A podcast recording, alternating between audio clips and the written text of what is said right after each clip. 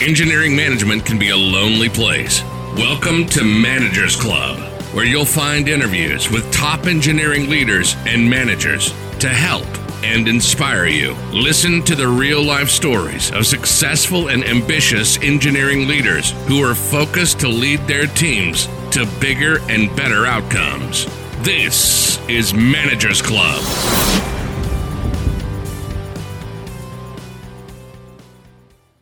Hey, good afternoon. So, um, with me today, I have Himanshu Gahlot. Welcome to Managers Club, Himanshu. Thank you. Yeah, thank you, Vidal. Himanshu, maybe just say a few words. Tell us uh, what is your current role?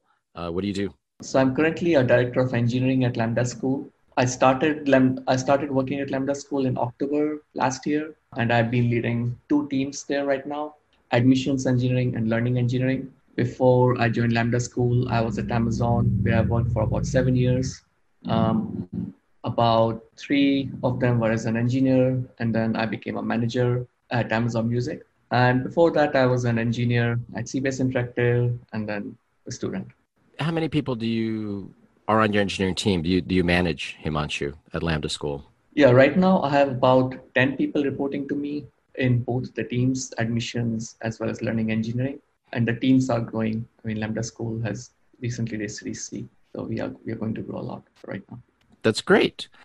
A lot of people who listen and read Managers Club like want to become engineering managers. So could you talk a little bit about your transition and how you got into management at Amazon? Yeah. So I initially so I started as an engineer with a background in machine learning and natural language processing. After my master's from Carnegie Mellon, I joined CBS Interactive as an engineer, working in the same fields then at Amazon, working in ads and search during that time, I realized that I have been good at managing things, not people yet, but I, I was actually good at managing things, managing my projects, leading them end to end, uh, delivering them on time, and so on. I had also mentored a lot of interns and engineers. I was also involved in a lot of university recruiting. I was also a, trainer uh, at Amazon Bootcamp. And I also organized a few hackathons at Amazon. I was realizing that I was moving more and more towards a more management role where I was trying to take up a lot more ownership uh, than just as an engineer. And, and I realized that moving to management is, is something that I want to do uh, and is also the right next step in my career. So uh, during one of my training sessions at Amazon's new SD boot camps, uh, which was at Amazon Music, I was meeting one of my former managers uh, this person was my manager at CBS, uh, which is my first company. And we were talking, and then his name is Dustin. Dustin said that he has a manager's uh, a manager's position open uh, on his team, and he would like me to consider consider that that role. And I did some analysis. I, got back home. I did some analysis, and I figured this is the this is the right opportunity for me to take up. So I interviewed with his team, I got in, and hence I became a manager. That's great. How did you find it? I mean, as you transitioned to manager from being an IC? I actually, like, after a few months, I realized that I think I was like, I was made for it uh, because I, I liked it a lot. A lot of the things that I was already doing as an engineer were in the realm of managing things, except for actually managing people like managing people who are reporting to you. I like one of the things that I have been that I had already been doing was uh, organizing things and like organizing chaos, which is also one of the values that I follow. So when I became a manager, I started with making sure that everything is set up. Like my team should look perfect. My team should have a wiki. My team should be discoverable my team should have up to date documentation about exactly all the things that we are doing and anyone should be able to just go to my team's wiki figure out figure out all the things that we are doing figure out all the things about our projects when we start a project we everyone should know exactly where we are like the projects are tracked really well i should always know who's working on exactly what project so that i can make right decisions about assigning the right engineer to the right projects and like setting up the right meetings, creating the right processes. So I think it was just the way I had approached projects as an engineer, like keeping them all organized, making sure they are discoverable, making sure all the information is available to, to anyone as a customer of that project. I, I took the same approach to management too, making sure that my customers, customers of my team are able to understand my team and that they are able to understand the things which are going on in my team. And I'm able to create the right kind of processes in the team, which will allow me to be a little bit hands-off manager and things should just operate smoothly.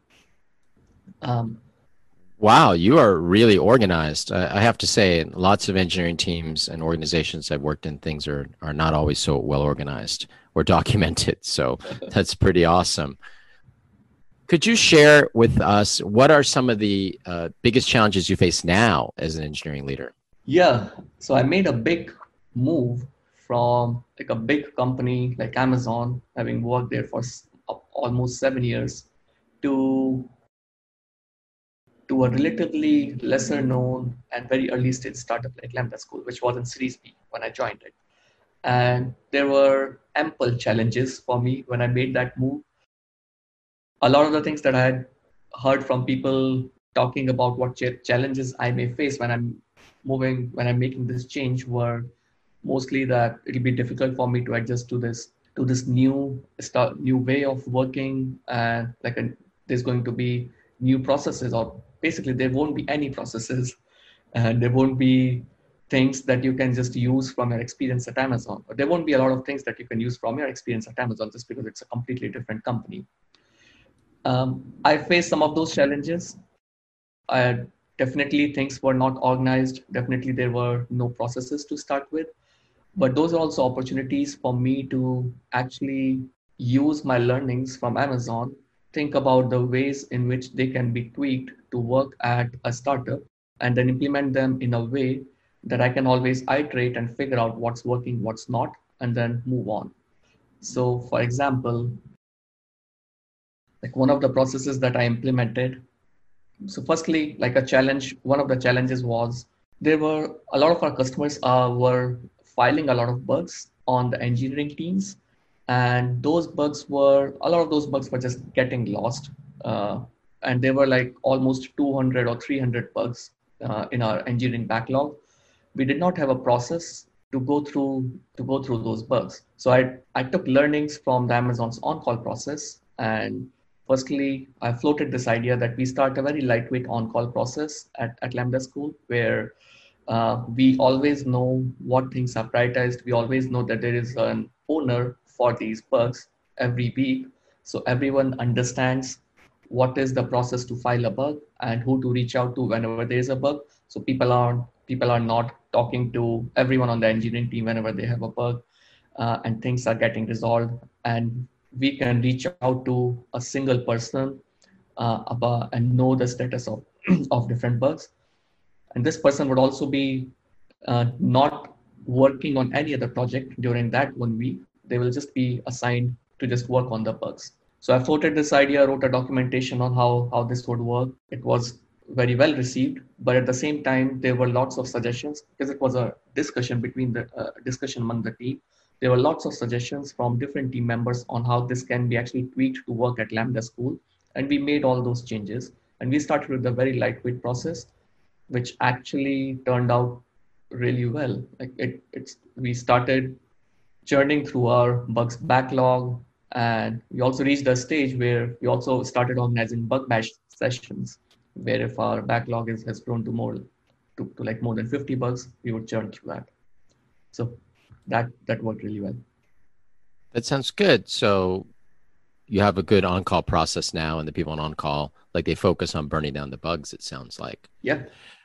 Could you share with us a lesson you learned either at Lambda School or Amazon as an engineering leader? In hindsight, I think uh, being empathetic and building a loyal team matters a lot.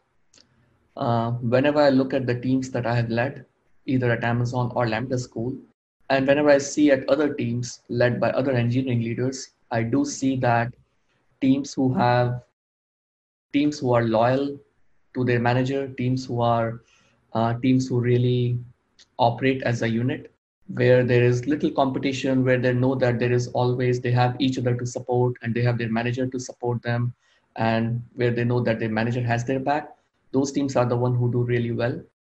They are also the ones whenever like whenever you need them, whenever you need to, whenever there's a deadline, those teams are the one which will actually uh, not shy away from working with their leader and and actually making sure that things get done. So keeping a tab on team's health. For example, I use a tool called Officevibe at Lambda School, which is very similar to another tool that I used to use at Amazon. And I roll out weekly surveys to the team where the team tells me about all the different, uh, where the team gives me gives scores on different things that they are uh, that they are doing on a day-to-day basis. For example, are they satisfied with their manager? Uh, how was the workload? How was their work-life balance? Um, so they, they score all these aspects through this tool and I take a look at it on a weekly basis. Uh, so I think building a really healthy team and always keeping a tab on team's health, offering them mentorship, always making sure you that you are listening to them in one-on-ones, providing them regular feedback, discussing their issues, having their back, all of that matters uh, matters a lot when you are an engineering leader. So build a solid team. That's really great. I um, you mentioned this tool, Officevibe. I've heard of the tool mm-hmm. and doing like weekly surveys with the team. I actually haven't done that myself, but I kind of one thought I have, I'm sure some other people have, is is is that like too much? You know, to be sending people surveys every week. It sounds like that that works well for you, though. It works well for me because the survey takes like two minutes. It's just simple button clicks, and it's a weekly survey so it's not like daily basis. Well, at Amazon, it was actually too much, I would say, because at Amazon, we used to receive a daily question. Uh, and it was a mandatory question that everyone at Amazon had to answer. And I've heard of that. Yes. Yeah, like a lot of people were, were also like paced and they would just answer whatever to those questions. But it worked well for managers. But I think daily, uh, daily at a startup where people are just busy with so many other things, it's better to have weekly surveys rather than daily. Could you talk a little bit about your approach to hiring? And I guess you have very different experience. So you've you've worked at Amazon, which is a very big, famous tech company that everybody wants to work for, and now you have a startup, and so it must be a very different challenge, I assume, for you. Yeah. Or, or tell me, what's it like? Yeah, coming from Amazon, hiring was definitely uh, a different uh, it, it, was kind of a culture shock for me. I, I shouldn't say that it was a culture shock. I was expecting that it's going to be difficult. And then i worked on a lot, lot of things uh, which has made it much smoother now. So at amazon uh, one of the big things or advantages that you have at amazon is that whenever there is an open position in your team there are so many internal transfers and you can always hire from one of those. So you can either reach out to people who are interested in your job postings or there will usually be people interested in your job in your job posting so hiring was pretty easy.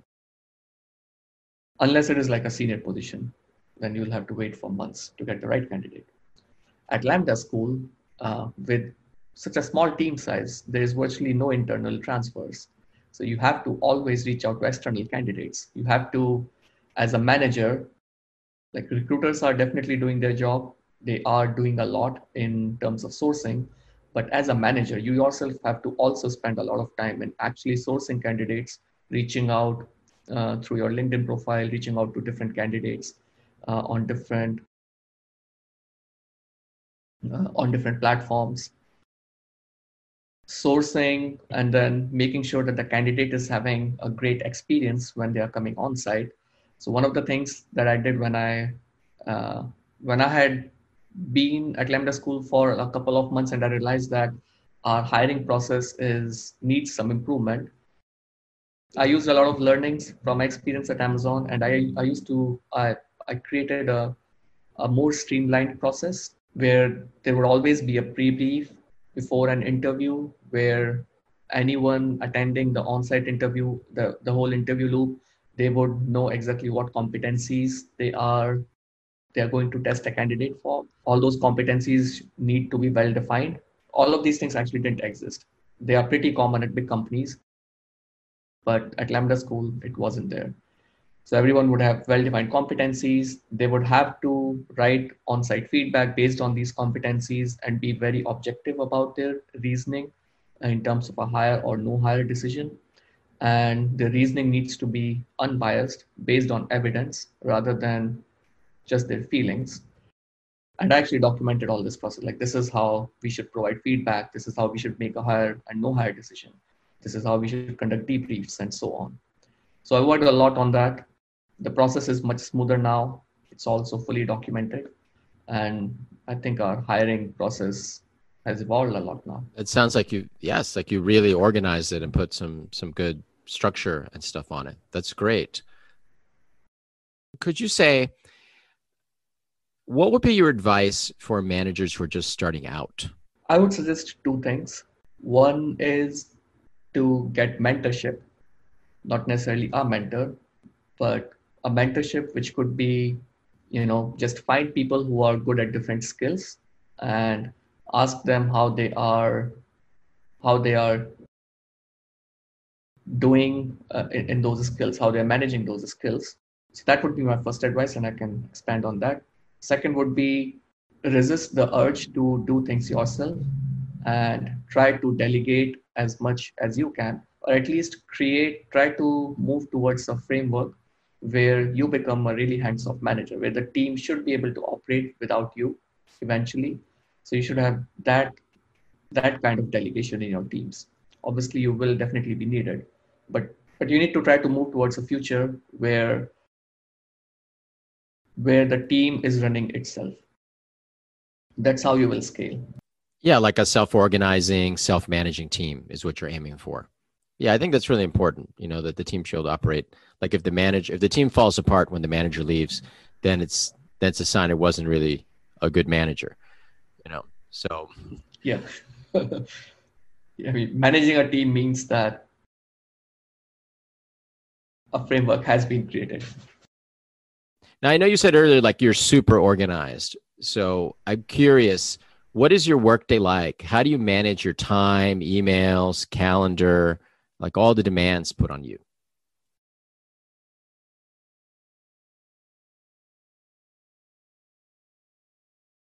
I start, so my day starts usually, a lot of people disagree, but my day starts with actually checking my emails. And I devote about 30 minutes to check my emails. Sometimes, obviously, like sometimes it, it may be just a time sink when you have to just when you are spending more than you're required to on your emails. But i try to make sure that i'm taking action on some of the important important stuff. I don't want to miss out on the important emails uh, at the start of my day.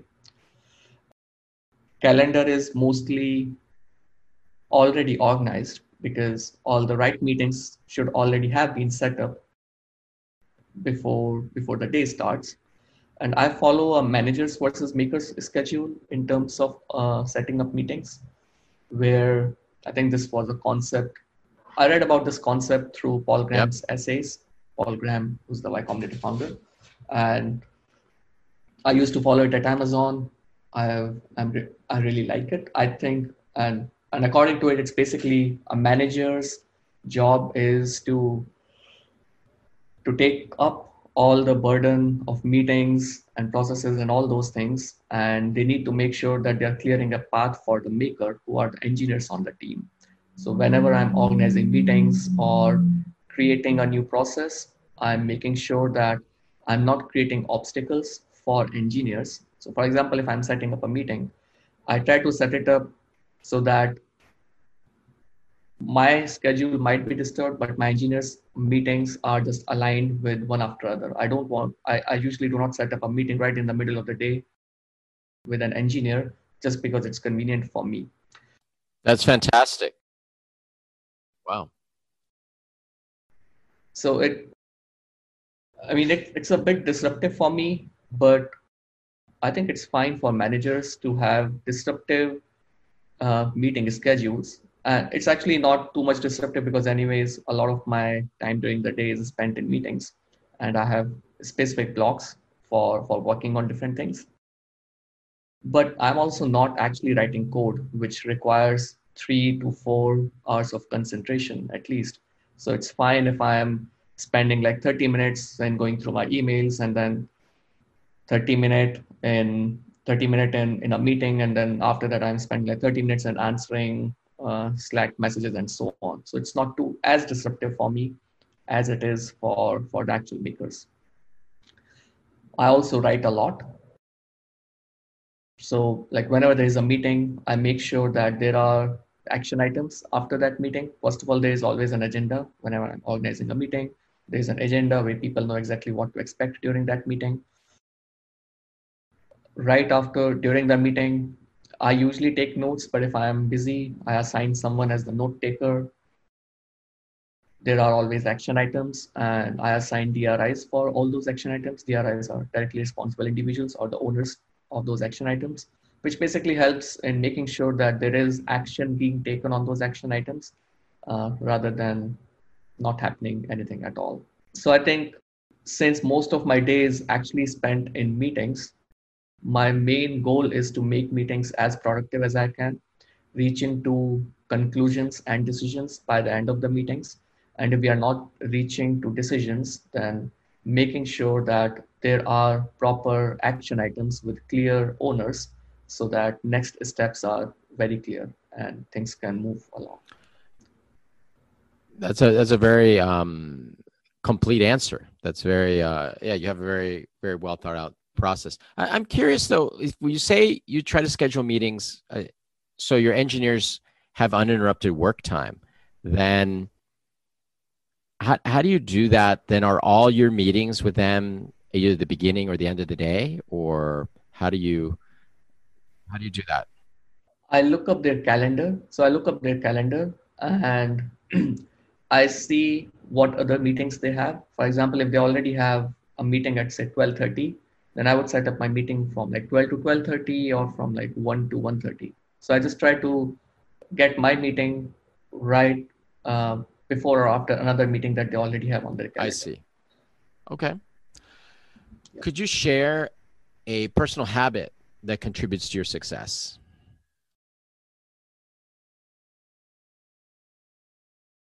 firstly i actually owe a lot to amazon for for the awesome leadership principles that they have. Like I am a very firm believer believer in Amazon's leadership principles, and I follow them even to this day. and I've added a few more lambda values to those Amazon's leadership principles. But in terms of like the two personal habits, which I also which now that I know Amazon's leadership principles and lambda values, I'm realizing that I have two personal values which I can actually map to to two of these principles slash values. One is uh, organizing chaos, which is one of Lambda School's values. Uh, and the second one is bias for action, which is one of Amazon's leadership principles.